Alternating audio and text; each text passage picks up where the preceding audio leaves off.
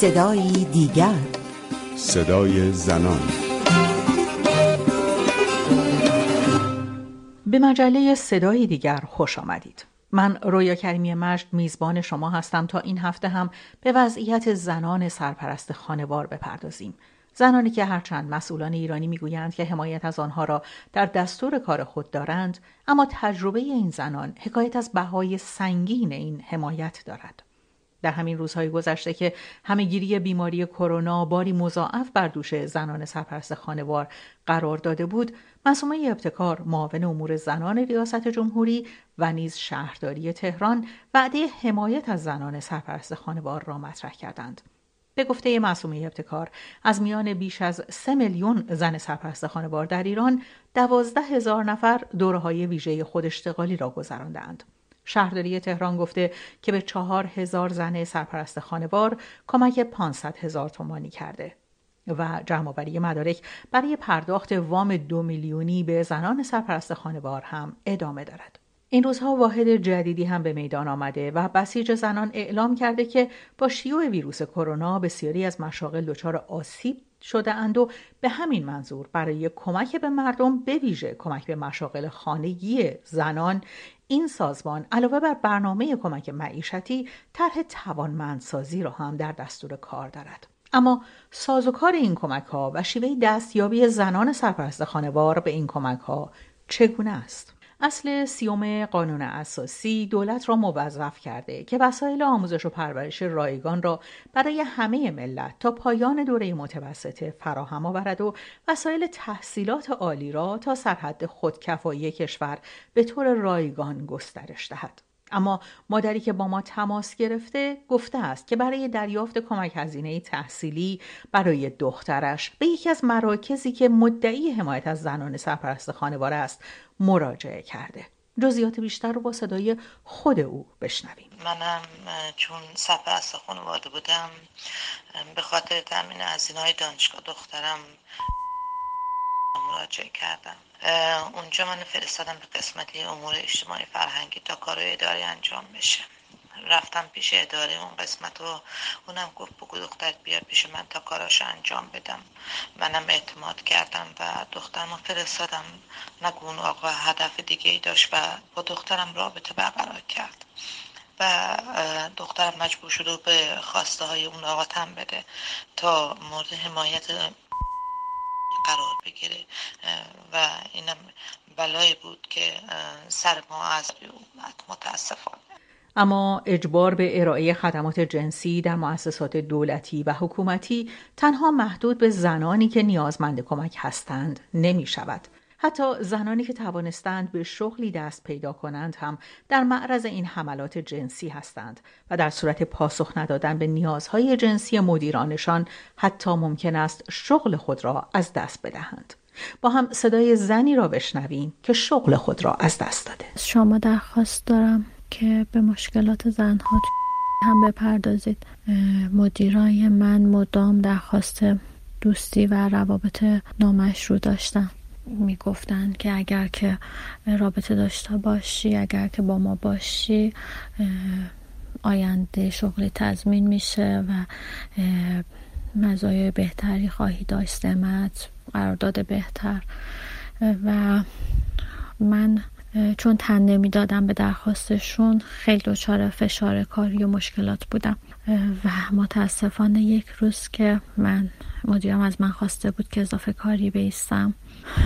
رئیسم وارد اتاقم شد و به زور به من تجاوز کرد. من صدمه روحی خیلی شدیدی خوردم و حتی دیگه نتونستم که برم سر کار. بر من پرونده سازی کردن و نهایتا برای من خیلی مشکلات زیادی به وجود اومد.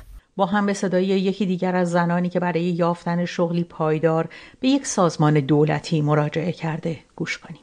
من یه خانم دو ساله هستم که ده سال پیش شوهرم که آشپز بوده از دست دادم. من صاحب سه فرزند هستم. متاسفانه شوهرم تحت پوشش هیچ بیمه نبود و هیچ مستمری از جایی یا کمکی از جای ما نمی گرفتیم بعد از فوت شوهرم من به عنوان نظافتچی تو خونه های مردم می‌رفتم و کار می‌کردم.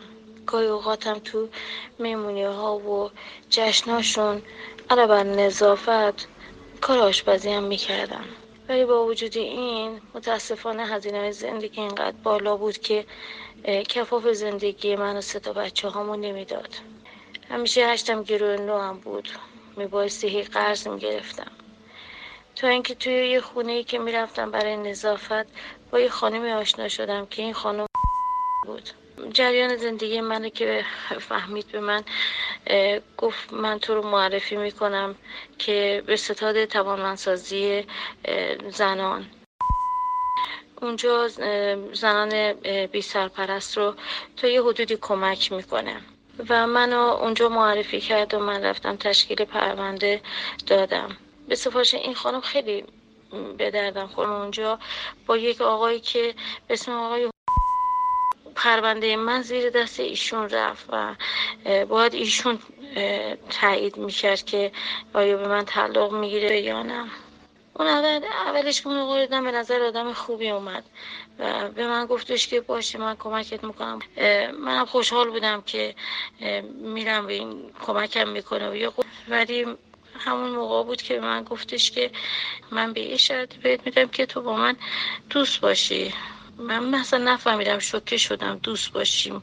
یعنی چی؟ گفت گفتم یعنی چی دوست باشیم؟ یعنی با هم رابطه داشته باشیم. و من بازم نمیفهمیدم منظورش چی که گفت گفتم من نمی‌فهمم آقای گفت من از تو خوشم اومده و می‌خوام که با هم به رابطه داشته باشیم. منم اگه حتی آدم مذهبی هم هستی سیغتون می‌کنم و اینا. خیلی سخت بود تصمیم گیری در مورد این مسئله و اینکه من واقعا چی کار باید بکنم؟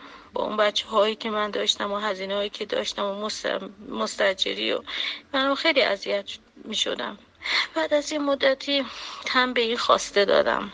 دیدم هیچ راهی دیگه ای ندارم. حدود دو سال من با اون آقا رابطه داشتم.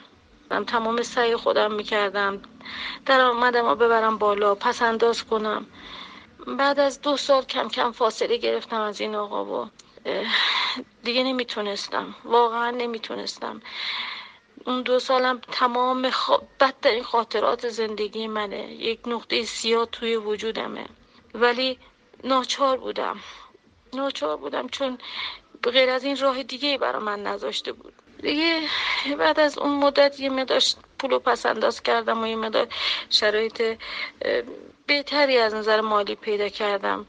تونستم یه آشپزخونه خونگی بزنم و اونجا خودم غذا درست کنم. علاوه بر اینکه خودم اونجا کار می‌کردم سه تا خانم دیگه هم کمک گرفتم که تو این کار بهم کمک کنن. کارم رونق گرفت یه ذره خوب شد. دیگه از اون حالت اومده بودم بیرون. ولی متاسفانه خیلی خیلی سخته.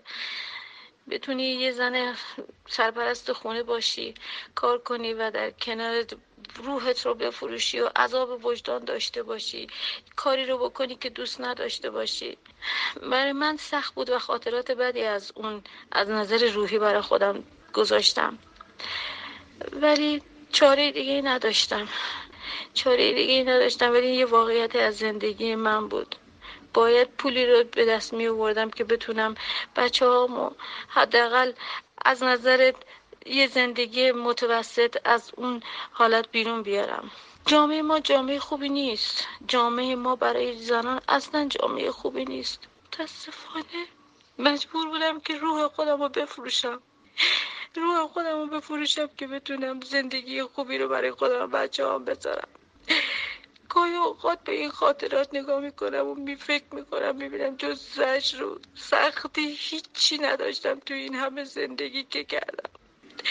امیدوارم که هیچ زنی هیچ کسی به این شرایط ما دچار نشه. و جامعه ما حداقل حقوق زن حتی حد چیزی که اولیه از بهش بده. شما هم اگر تجربه مشابهی دارید با ما تماس بگیرید. پیام خود رو به شناسه کاربری ات فرداگرام بر روی کانال تلگرام رادیو فردا برای ما بفرستید. به پایان برنامه این هفته صدای دیگر رسیدیم. تا هفته دیگر و صدایی دیگر پاینده باشید و شادمان